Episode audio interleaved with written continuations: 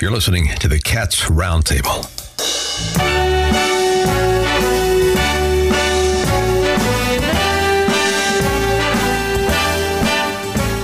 Good morning, New York. This is the Cats Roundtable. John Catsimatidis here. Sunday morning. Finally, there's a speaker at the House of Representatives, and we have one great show for you today. We have with us Dr. Sky, and he'll tell us what's going on up in the skies. Zach Williams, what's going on in Albany. Scott Shay, uh, who is chairman of Signature Bank and talks about banking and uh, anti-Semitism. David Paterson, former governor. And we're going to end the show with Mayor Eric Adams and his vision of what's going to happen in 2023. And to start off, we have Dick Morris. He's one smart guy. Uh, Dick Morris, it's been quite a week. What say you? What's going on? Biden signaled uh, yesterday that he's decided to counter the Republican control of half of Congress with a, a blizzard of executive orders and regulations from agencies to go far beyond the reach of what normally you're allowed to do. And uh, this is uh, a strategy that that is hinged on the idea that he could kind of have a negative veto, which means he can propose something terrible, and then uh, Congress can vote against it, but the Senate can stop them from passing a resolution against. There's a story in the Wall Street Journal today that he wants to ban uh, contracts that require non-competes from employees after they leave, which makes some sense, but it's hardly the business of the federal government to do that.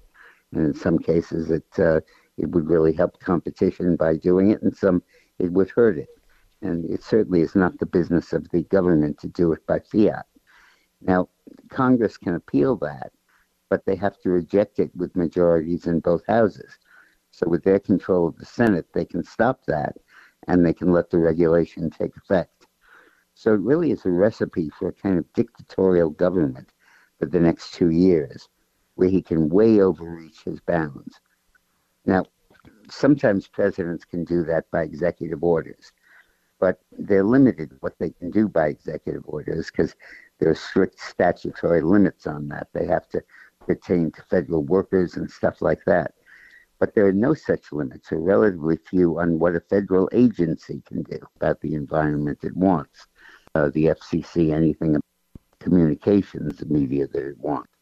and there are very loose, loose standards in that. The courts give them great discretion. So this becomes really a recipe for dictatorial government over the next two years, and it's very scary. I mean, there's so much scary stuff going on in Washington. Uh, we don't know what's going to be what eventually. Uh, and uh, uh, the other scary thing is, I asked somebody uh, about the Russian uh, Ukraine war, and Ukraine has declared that uh, the media cannot do anything without their permission. Well, they're in the middle of a war. Let them do whatever they need to do to fight the war. And uh, I don't have a problem with that. Uh, the okay. United States censored the hell out of its media in World War II, and it helped win the war. Um, and also, you got to realize that there are a lot of Russians that live in Ukraine, many of them still loyal to Russia and uh, it's a fifth column kind of thing. I, I have no problem with that. Look, I have no problem with what Ukraine needs to do to defeat the Russians. This is our fight and our war that they're fighting with Understood. our weapons, and I'm grateful as hell that they're doing it. Hillary Clinton went to work for Columbia University as a professor. Uh, that's well, your old I, alma mater. Yeah, I went to Columbia. That would just have to be a, another class that I'd cut. well, she's still one smart lady. Uh, anything else you want to uh, uh, say? Yeah, I think I'll enroll in the class just to see your reaction. I would go with you. I'll sit next to you. Yeah. Okay. With us today is Zach Williams, the New York Post Albany uh, reporter and uh, editor, whatever. And uh, there's so many things happening in Albany. We have to talk to him. Zach, what the heck is going on in Albany? how broken is it? Well, the pieces came together for sure this week, insofar as it was the first official day on uh, on Wednesday where the Assembly and the State Senate um, met for the 2023 session. Lots of things up in the air, um, not least um, the topics of public safety and affordable housing, which the governor, uh, Governor Kathy Hochul, says will be you know really prominent topics in her State of the State address next week. But in the meantime, there were two messes that Democrats had to clean up first. The first was uh, Republican Lester Chang. You might recall he was the candidate for the GOP down in southern Brooklyn, where he unexpectedly unseated longtime Democratic Assemblyman Peter Abbate Jr., only to find out after the election that Democrats were going to raise concerns about whether he really lived in Brooklyn versus Manhattan, where he has previously voted and run for office. Now they had a hearing, they did a report, and then yesterday, like I said, was the first official day of the legislative session, and Assembly Democrats didn't do anything actually. Lester Chang just joined his colleagues, cast procedural votes on the new rules, etc., um, just like any other member, and it's increasingly looking like they might not boot him after all. Um, you know, a lot of Democrats obviously have a lot of concerns about how making Chang the first person expelled from the assembly in a century would not go down well with Asian Americans, especially considering how few of them are in the state legislature. And, you know, in recent years, um, there's been kind of this growing sense um, among some Asian Americans, at least, that Democrats are just not taking their community's concerns seriously enough. So that was one mess, right? the second mess, of course, is the governor's embattled pick to lead the state's highest court, Hector LaSalle you know, enough Democrats have come out saying they'll vote no on this guy that she's going to need at least a few Republican votes, more likely than not, to get him approved, assuming he can even get through the Judiciary Committee. And and uh, Senate Democrats have already gotten busy starting to stack that committee with LaSalle opponents. So it's never a dull moment in uh, Albany, that's for sure. And the first week of the legislative session showed it. I have talked to Andrew Cuomo, and he regrets he has told me he regrets getting rid of the uh, independent uh, Democrats. Is that what it was called? oh, you're referring to the IDC, the Independent Democratic uh, Conference? Yes, we well, had six uh, Democratic Democratic senators that had more common sense than the other ones. Well, the former governor certainly knows uh, a thing or two about state politics, but you know the the Independent Democratic Conference, of course, was a group of breakaway Democrats that helped Republicans keep control of the state Senate for years and years, um, much to the dismay of fellow Democrats. Um, See, you you talking you say breakaway. You say, Jack, you say breakaway re- Republicans or Democrats, but I'm saying just common sense Democrats. Well, that's certainly how they put it at the time. You, you know, whenever you have like a, a small group, like we might see with the whole House Speaker election right now, a small group get to become the in between, you know, between, you know, a minority and a slightly bigger majority conference, you get lots of deals. And uh, Hochul, old habits. Uh, Cuomo was certainly a deal maker, and the IDC was all about deals. You know, a lot of these Democrats, you know, had practical reasons for joining the Republicans, as you mentioned, um, you know, they wanted to pass bills. They pointed to Democratic dysfunction in the state Senate. Um, but you know, whatever the former governor says about the matter, you know, that that was a million years ago at this point. You know, IDC formed in like 20, 2013, 14, something like that. I can't recall offhand. You know, right now what Hochul has is kind of the opposite pr- problem in a way. The the state Senate is kind of separating. And right now, the the progressives on the left, they're leading opposition to LaSalle, but there's also about 20 members who have said nothing about LaSalle, who are leaning a bit more, you know, typically lean more moderate. And what we may or may not see is the Republicans joining with that moderate group of state senators to approve this court pick.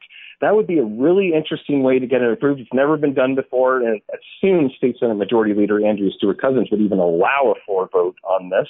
But she too has not said one way or another, you know, how she'll vote. And you know, while it looks pretty bad for her pick right now, there still is a road for roadway for him to get through and get to the finish line. But that all depends, of course, on you know how a few things play out in the upcoming weeks. Not least the hearing where LaSalle himself can make his case against uh, opponents who, you know, have kind of cast him as this uh, abortion hating, union busting uh, ogre. And uh, you know, college past and present say that's something LaSalle they know. Anything else that you think that uh, all New York State, New York City people would like to know? Well, I think you know it's important to keep an eye on the legislature because you know while uh, you know there's so much drama going on in D.C. Uh, you know you can't outdo Albany for political drama. You know I just mentioned Lester Chang, Hector LaSalle, and next week is going to be the governor's state of the state. Budget season begins from there. We're going to be talking a lot of bail reform, and I'm sure there'll be lots of very interesting intrigue around these very serious issues in the months to go come. Casinos. Anything? Uh, any update on that? Oh, well, that was a biggie. You know, a state panel this week, you know, moved things one step closer to actually opening three downstate casinos. You know, it looks like one would be in Yonkers, one on Long Island, and one possibly right in the middle of everything in Manhattan. Um, you know, there's a lot of money at stake. And, you know, it took years to get this casino expansion through the legislature. Now it's done. Hochul's pushed it a bit further, and we're you know, just getting a little bit closer, step by step, to finding out who is going to land these very lucrative state licenses. Now, Yonkers is not New York City. well, I, you know, certainly it isn't from a political geographical standpoint, but it is part of the metro region. And more importantly, you know who represents Yonkers in the state legislature? Andrea Stewart Cousins. The majority, uh, the, the majority leader of uh, the state senate. And powerful, you know, powerful friends never hurt anybody get a casino license. Uh, so, you know, we'll see how it plays out. It seems like Yonkers is one of the places that's, you know, um, and you got to keep in mind, you know, this isn't just, you know, they want people with experience. They want companies that can demonstrate they have managed, you know, gaming operations before. You know, you can't just come in as some, you know, rookie wannabe Bugsy Siegel and think that you're going to land a New York State casino license especially if you don't have powerful friends. And and what days is your column appear in the New York Post? Any day, uh, Monday through Friday, you're likely to see my work, and sometimes on the weekend as well. Well, I'd be looking for it. Thank you so much. Thank you. You're listening to the Cats Roundtable.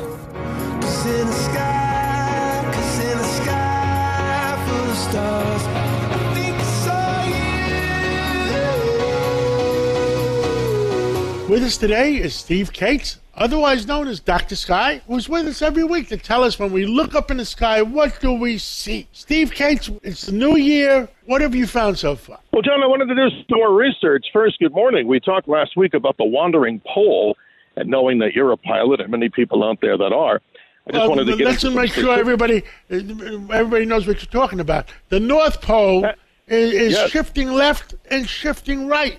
Now, now they changed the runways on some of the uh, some of the airports. What's going on with that? Well, John, this is interesting. The backstory on this is there's a difference between the North Magnetic Pole and the Geographic Pole. And we're going to talk about the one that's the most prominent here about aviators and concern to people like yourselves and anybody else that flies. This is important. We find out that the North Magnetic Pole, John, through my own research, is moving at 500 feet per day compared to the Earth's geographic North Pole. So that means if you take a look at the map of the entire northern hemisphere, you see long time ago that geomagnetic pole was somewhere way up in the northern part of Canada. But now it's racing up past the actual North Pole that we have, which is the Earth, you know, geographic North Pole, and it continues to wander. Why? Astronomers and physicists believe that deep within the Earth, we find these turbulent currents of molten metal inside the Earth that are shifting. So as time moves on, we're going to have to see many of the runways in some of these airports, particularly in the northern climates. They're going to have to change the exact designation for latitude and longitude, I should say, latitude. But here's the story. Take an example. The declination of the Denver International Airport has changed by one degree every 10 years, meaning that after another 30 years, that particular airport runways will need to be renamed this is something that goes on deep within the earth, John. It's going to happen. It's going to continue to happen. We talked about last week the uh, 24 hours it was beginning to shift the other way, the uh, seconds. Yes, right. Well, what we were talking about is we have to make changes in our clocks. And since the Earth was originally slowing down, now we're finding out the Earth's rotation is speeding up.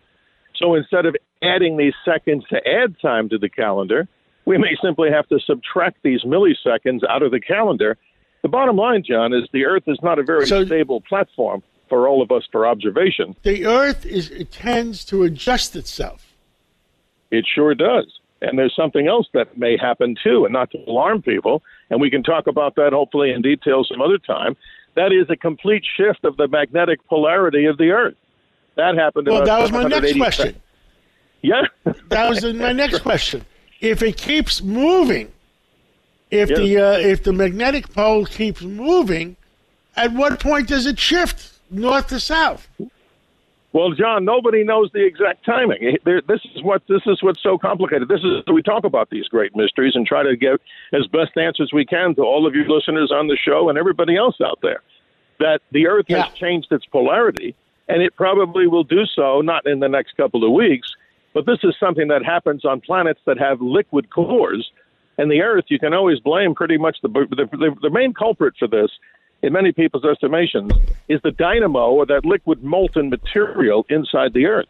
And here's another quick one.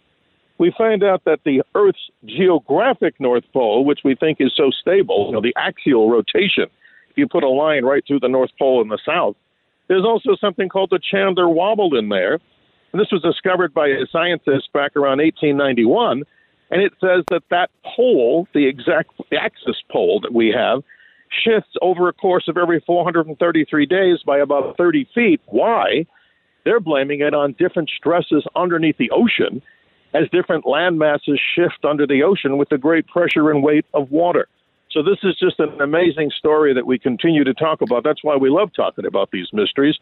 And John, you know, there's another great thing coming up to, down the pipeline, I should say, another one of these comets. And I've been observing comets, John, from my own backyard observatory and big professional observatories for over 40 years. What's important about that is we have a new comet entering the solar system. It's called Comet C 2022 E3, and it was actually discovered last year in March of 2022 by this amazing camera telescope that's located in California called the Zwicky Transient Facility. John, can you imagine a camera with a 48 inch mirror with 605 megapixels? It found this exact object, the comet.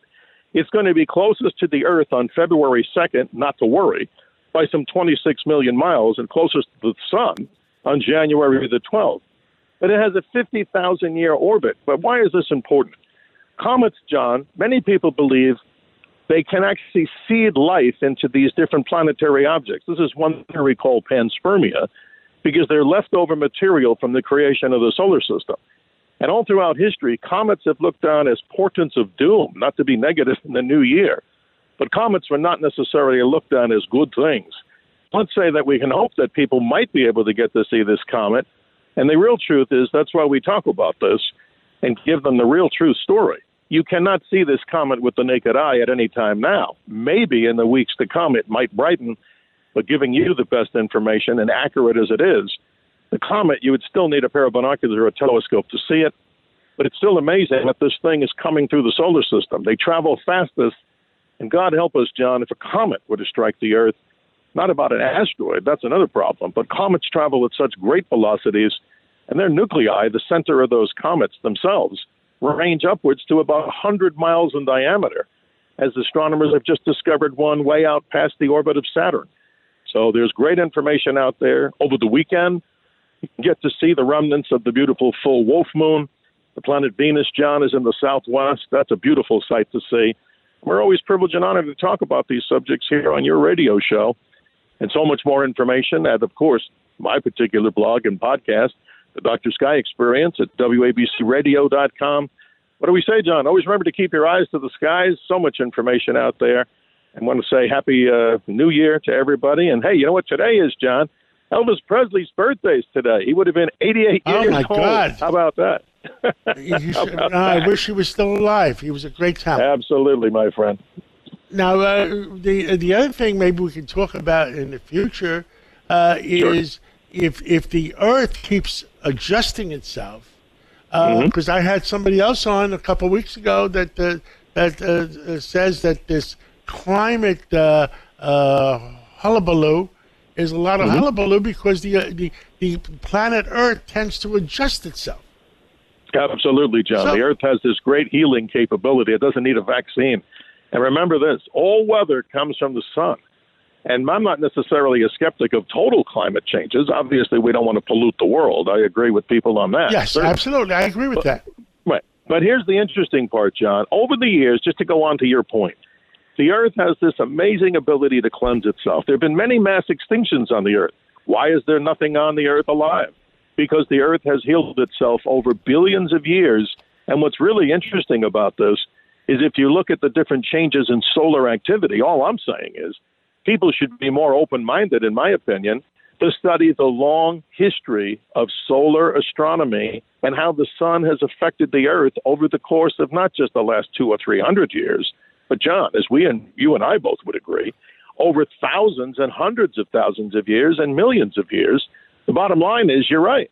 The earth has a healing effect, but let's not rest on our laurels and think that we should just do anything we want because the We climate should- change that we do see, right, could be serious. I, I agree 100%. And my philosophy is that uh, the earth has the, our creator. There is a God because the earth didn't Yes. form by itself and all the protections on the earth didn't, didn't happen by themselves. Ha- Has, Absolutely. has created the earth to help heal itself. Uh, and we should not, uh, we should be careful with the earth about uh, polluting it. We should always be careful. But Sure. We can't we can't starve the people to death because of that, and we can't. Mm-hmm. Uh, uh, uh, if we do the wrong things, we're going to lose our country, and that's I really believe You- that. You're absolutely right, John. And you know, for years we've been talking about. I've always doing, have been doing other shows like A Call to Rights about what you guys talk about every day: truth, justice, and the American way. And I say it this way: we need not to fall into this entire fallacy that climate change should be this global governance type thing. That's totally nonsense, in my opinion. But the truth of the matter is, as you've said it so well, the Earth does heal itself, and I'm concurring as a person who studies science. Then obviously we need to study more about the mechanisms from our star, the sun, because solar activity, John's heating up right now, and it's going to be pretty no, we, and we have zero few weeks. control. We have zero control over that. That's the creation. Thank you, Dr. Sky, Steve Kates. We look forward to talking again next week, and uh, God bless you, and uh, Happy New Year. Thank you, John. Happy New Year, and thank you. Thank you. You're listening to the Cats Roundtable. Only in America can a guy from anywhere go to sleep a pauper and wake up a millionaire. Only in With us today is the former governor of the state of New York, and uh, to give us a, an update of what the heck is going on in the second week of 2023, Governor Paterson, what the heck is going on? Well, John, uh, this week, Governor Kathy Hochul was inaugurated. Of course, she became governor when the former Governor Cuomo resigned, but now she won the election and begins her first four-year term on her own. Uh, she gave a speech in Albany. She's putting her uh, State of the State address up a little bit. It's usually the second Wednesday in January. She's going to have it be the second Tuesday. So June 11th, she'll put out uh, really her plans for the year, and then um, in late uh, in late January. What am I saying? June. I think because I wish it's June, but in uh, late January she will um, put out her budget, and uh, of course that will really let you know what it's going to look like in Albany for the rest of the spring. You uh, you have any indication what rumors are going around on some of the things that are happening? it certainly looks to me uh, like this should be a kind of a um, uh, a tipping point in Albany because there is a little struggle between uh, the governor and the legislature, and hopefully they can come together. Uh, the governor's uh, nominee, um, uh, Judge Hector LaSalle, as you know, I uh, endorsed that nomination this week. I think it would go a long way. He's not exactly what some of the legislators wanted, but he's also not what they're saying he is. And uh, what I think they need to do is to take that problem up with the governor, but meanwhile confirm him. You know, we both work with Ed Cox. He does the shows with us in the afternoon. He said he's as good as any judge that they've ever made chief judge. It's not like we're doing some diversity favor here. The man is very well respected. And what Ed Cox said, it's an, i- i- the state legislature is trying to dictate to the commission and control the uh, another branch of the government, which is the uh, appeals court. I don't think that the commission can dictate who the nominee should be to the legislature. But I think that the legislature does have to understand that the commission's choice of seven judges, you had to pick one of those seven. I I know that when I was governor, and oddly enough, I would have picked the first Hispanic judge, who I thought was excellent, a woman named Carmen Ciparick, and the commission left her off the list. And the Attorney General Andrew Cuomo and I at the time had a press conference and actually blasted the commission. But once they did their job, I was obliged to pick from that list, and that's what I did. In that case, Judge Jonathan Lippman became the uh, chief judge of the Court of Appeals. Judge Lippman. He is the guy that said we should close down Rikers Island. Well, that's one thing he did, but he did a lot of great things when he was there, John. Oh, okay. So he's got a good batting average. One mistake. Yeah, he's uh, he's two out of three. That would make him a Hall of Famer for his baseball. Absolutely, a six six six batting average. And also, you, John, that math was so quick. I can realize how you did so well in those grocery stores. I went to Brooklyn Tech High School. Yeah. uh, Governor Paterson, thank you so much for having uh, common sense and speaking out for all the people of New York. God bless you and have a great new year. Thank you so much, Sean. With us today is Scott Shay. He's chairman of Signature Bank, one of the leading banks in uh, in the country and in New York. And uh, he's also the author of three books, A New Yorker, and very concerned of anti-Semitism in our city, in our state, and in the country. And uh, how are you? Good morning, Scott Shay. Good morning, John. It's always a pleasure to be with you.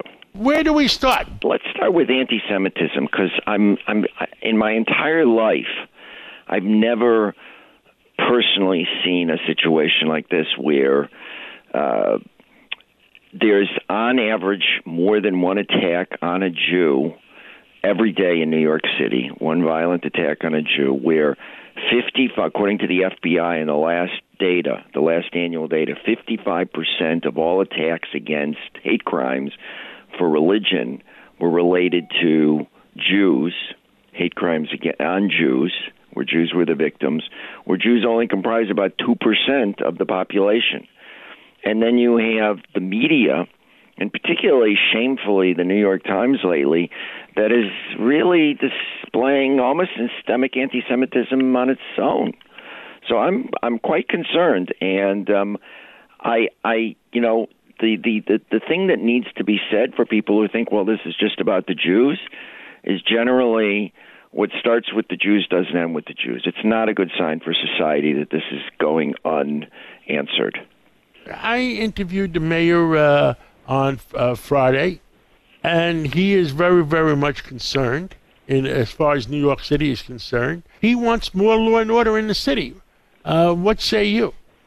Well, I say that would be more law and order um, is great and important not only for the um, for each of its populations, Jews being among them, but also for getting the city back to work. There's no question that I hear um, from business leaders and workers and people at all uh, all parts of New York that um, they no longer feel safe and we have a long way to go. And look, with respect to anti Semitism, I think only of all the crimes committed against Jews in anti Semitism, I think only two people have actually been to jail for it.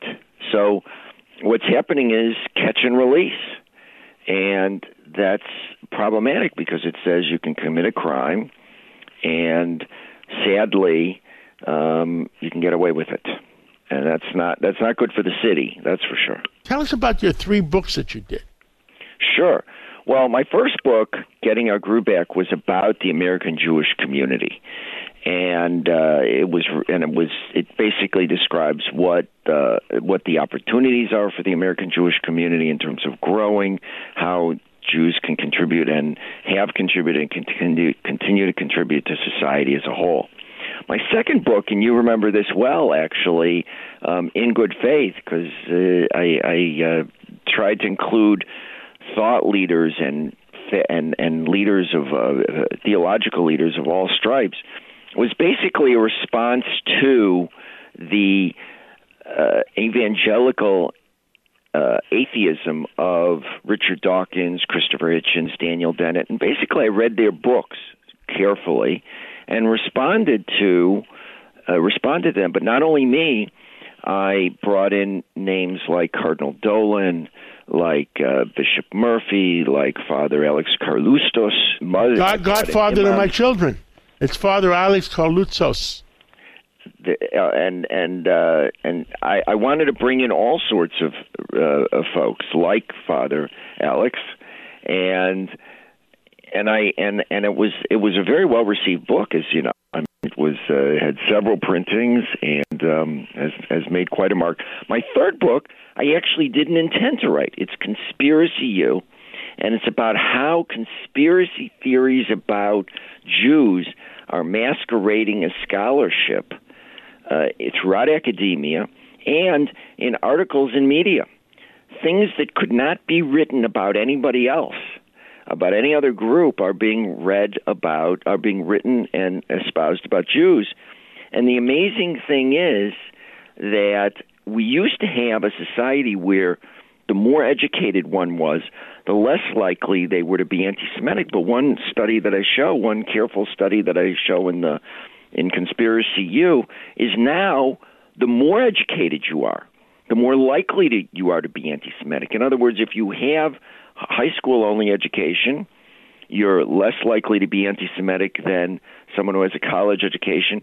And if you have a graduate degree, you are much more likely to be anti-Semitic. And I'm not even talking about you know all these fancy conversations about anti-Israelism versus anti-Semitism. I'm talking about anti-Semitism blatant, um, where it's relating to people wearing yarmulkes and relating to people who observe the Sabbath. You know, you don't even have to get to Israel, even though I think that anti-Israelism is um, pretty closely related uh, and and generally identical to anti-Semitism. There's some exclusions, there's some differentials, um, and there are some people who are anti or anti-Israel but not anti-Semitic, and even vice versa.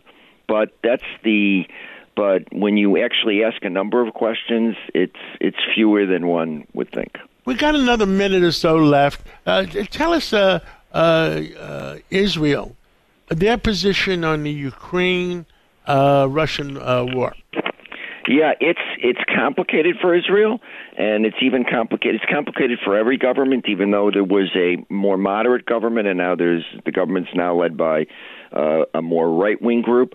The issue is this: Israel has a border with Russia in Syria because Syria it was has been entirely propped up by Putin, and so even though I'd say eighty percent of Israelis strenuously um, strenuously support Ukraine, the foreign policy has been a little more tempered. Having said that, Israel has supplied um, a lot of aid to um, to Ukraine. What they can't provide, and what Ukraine has asked for, is the iron is for the Iron Dome. But unfortunately, Israel has to use that very frequently because of incoming missiles. Um, so they haven't been able to lend that to the Ukraine. Before we close off, tell us about the banking business. Well, I think this is going to be. I think the banking business. I think this is going to be a um, uh, a year that we're going to that the economy is going to go into a recession. Um, the bank, our signature bank, has remained, uh, in, you know, extraordinarily strong throughout this um, and maintained an extremely liquid position. Um, rates, I think this year will be increasing a bit. I expect the next rate increase to be either 25 or 50 basis points. But I think after that, the Fed's going to lay off, and I think they're going to recognize that they've they've done a lot, and hopefully they'll sit back and see what happens because you know they need to take the Hippocratic oath of first do no harm, and they've really gone a long way in a short period of time. Well, my opinion is I think they uh, they've gone a long way. Uh, you don't uh, the you know the I don't think there's the American people don't want a recession, and it doesn't look like we have the lowest unemployment ever, and um, I hope the Fed uh, pulls back on their uh, interest rates uh, increases because they're destroying the real estate industry. Well, that they're doing for sure, but I think they don't. They don't. They they don't really care. Um, I think they're going to keep raising. I think their idea was they could keep raising rates until something breaks, and um, and that's what they've done. so well, Scott Shay, uh, chairman, Signature Bank, author of three books pro uh, Israel, worried about anti Semitism. Thank you for being a New Yorker. God bless you and God bless America. Thank you.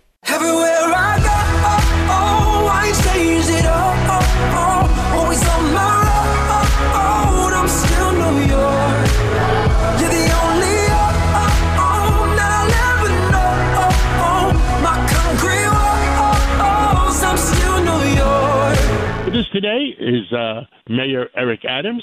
It's the conclusion of his first year in office, and he's uh, he's going to talk about his vision uh, in the, for his second year in office. Mr. Mayor, how are you? Great to speak with you and good to be on your show. You know, it, it seems like your show has all the known folks. You you are really a real voice for New York. Well, thank you. You've completed the first year in office uh, a few days ago, and uh, I've seen the statistics uh, for December, and your crime numbers are down.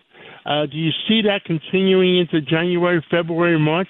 When you look at the crime pattern and some of the historical victories uh, we witnessed, particularly during the years when Bill Bratton was the police commissioner, uh, you saw how was, was crime trending and that is what we're witnessing now. In January, uh, we saw that uh, from December, November, December of, of 2021, crime was trending up. When we entered January, we saw that continuing trend, and we knew we had to get a handle on the guns and gangs. Uh, they were driving a lot of our crime and a lot of repeated offenders. And now we're seeing in the latter half of the year, we're seeing crime trend downward, and we want to continue that success going into 2023. Governor Hochul uh, is giving a state of the state the next few days. She has uh, said that the two main problems is uh, crime and uh, housing. You feel those are our two main uh, problems in New York City? Yes, 100%. Uh, she is very clear and focused that we must live in our city in good, affordable housing and we must be safe while we're living in our city. And she knows that the driver of crimes, for the most part, violent crimes, uh, we have a number of repeated offenders, recidivists throughout the entire state in general, but specifically here in New York City. And we're hoping to partner with her and the other lawmakers in Albany as we come together and zero in on these dangerous people so that we can make sure that they are no longer on our streets. That was part of the conversation I had yesterday with Reverend Al Sharpton, Dr. Hazel Dukes, and Jennifer Jones Austin, and my other colleagues throughout the state. How do we tackle the criminal justice problem we have in a real way? We had the Police Athletic League uh, uh, Christmas party, a holiday party, a few weeks ago, and uh, our district attorney came, who was a very nice guy. But I, I, I said to him, uh, look at the kids. We had about a thousand kids there. I said, look at those kids you want to see them die in the streets? And he realizes no, he doesn't want to see them die in the streets. And uh, uh, we're all hoping he comes around, and because there's a very a, a very few criminals that are responsible for the overall crime situation. And um, we don't mind paying the taxes, but we want to save New York. I think you feel the same way.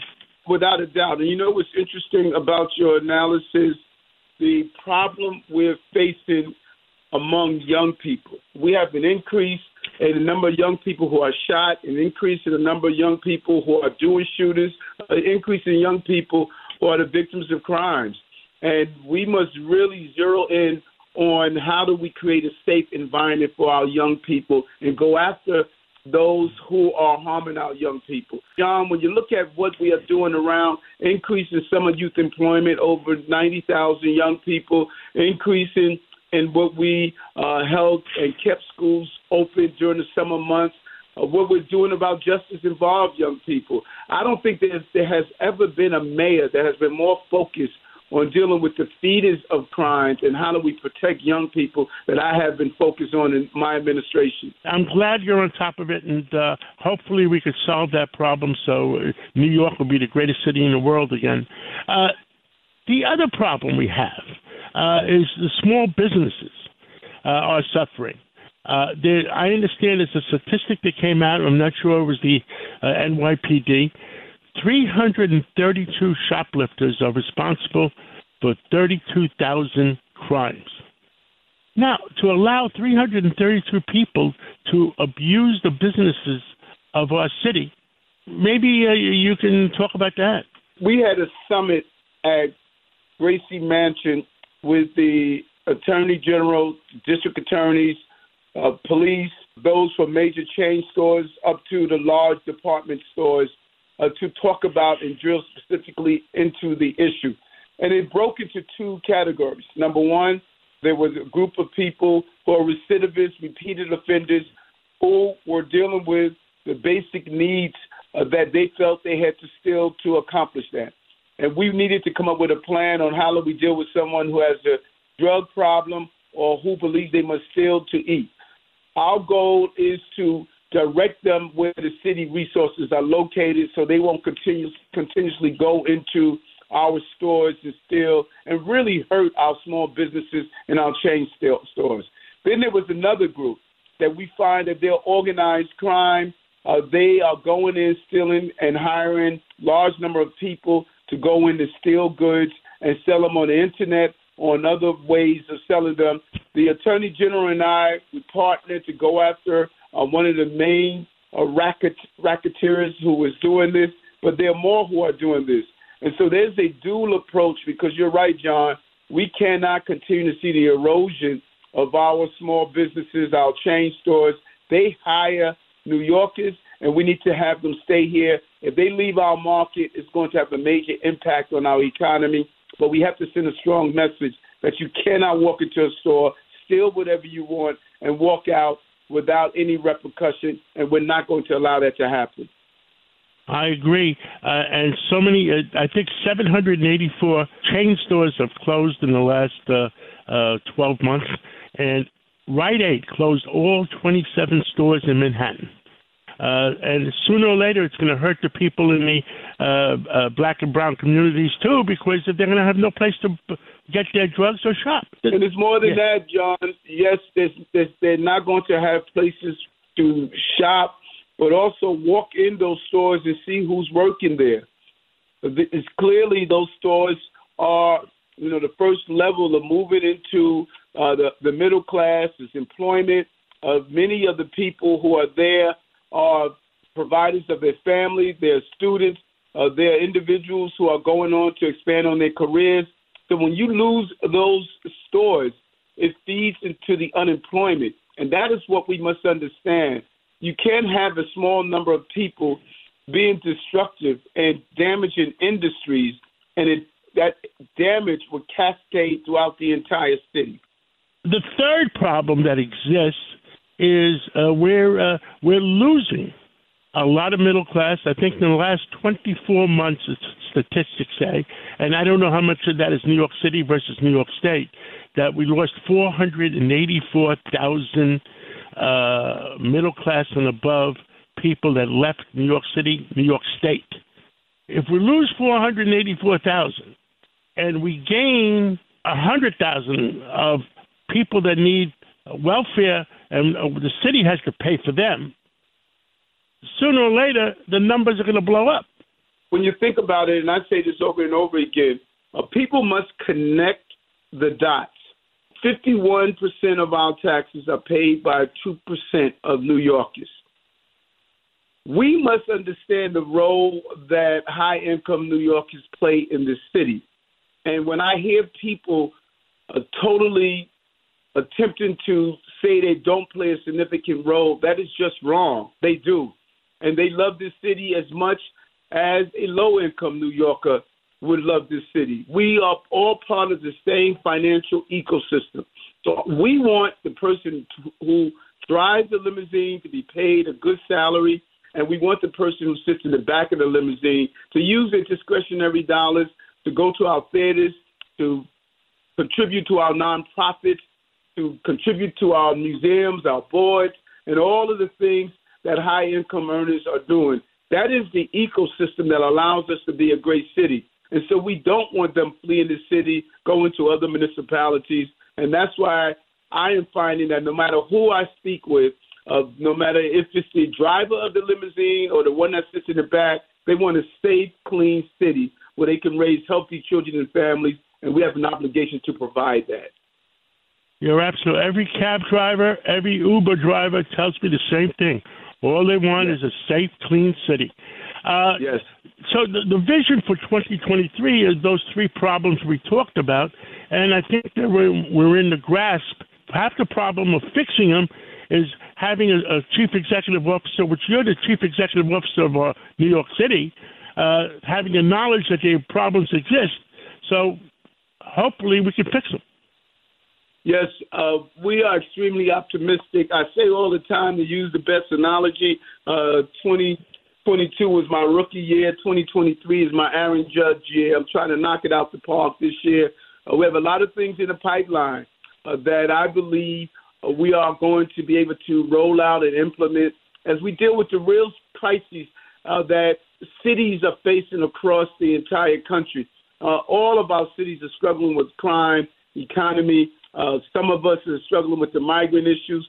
Uh, we know that here in New York, we are American city, and if we get it right, it is duplicated across the entire country. And, and our goal is to build the right team, which we are really pleased with our team. We're transitioning. I'm losing uh, my chief of staff, who was a good friend and advisor for many years, but we're bringing on a dynamic chief of staff in, in Camille, who's really a solid, solid uh, person that could manage the team. And we bring on a new uh, first deputy mayor.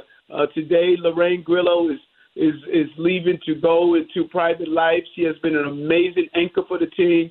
Uh, we're now bringing on Sheena Wright, who's going to fill her spot. But we have so many good leaders with years of expertise in and out of government to solve these difficult problems that we're facing. Mr. Mayor, we're almost out of time, but 2026 is uh, America's uh, 250th year. I hope we can come up with a dream to do to bring New York back and help celebrate that in some way uh, in, in the future. A dream is a dream. We have to figure it out.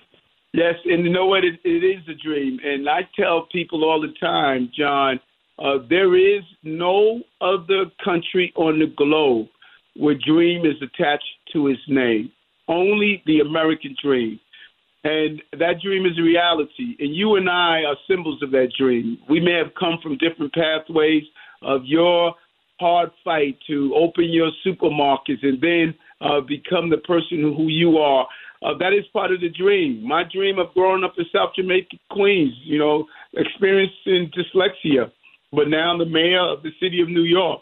Uh, that is only in America. And so when I hear people talk about the things that America can't do, I tell them the things America has done. We're all part of that dream, John. And I'm proud to be an American. I'm proud to be a New Yorker, and I'm proud to be part of the American dream.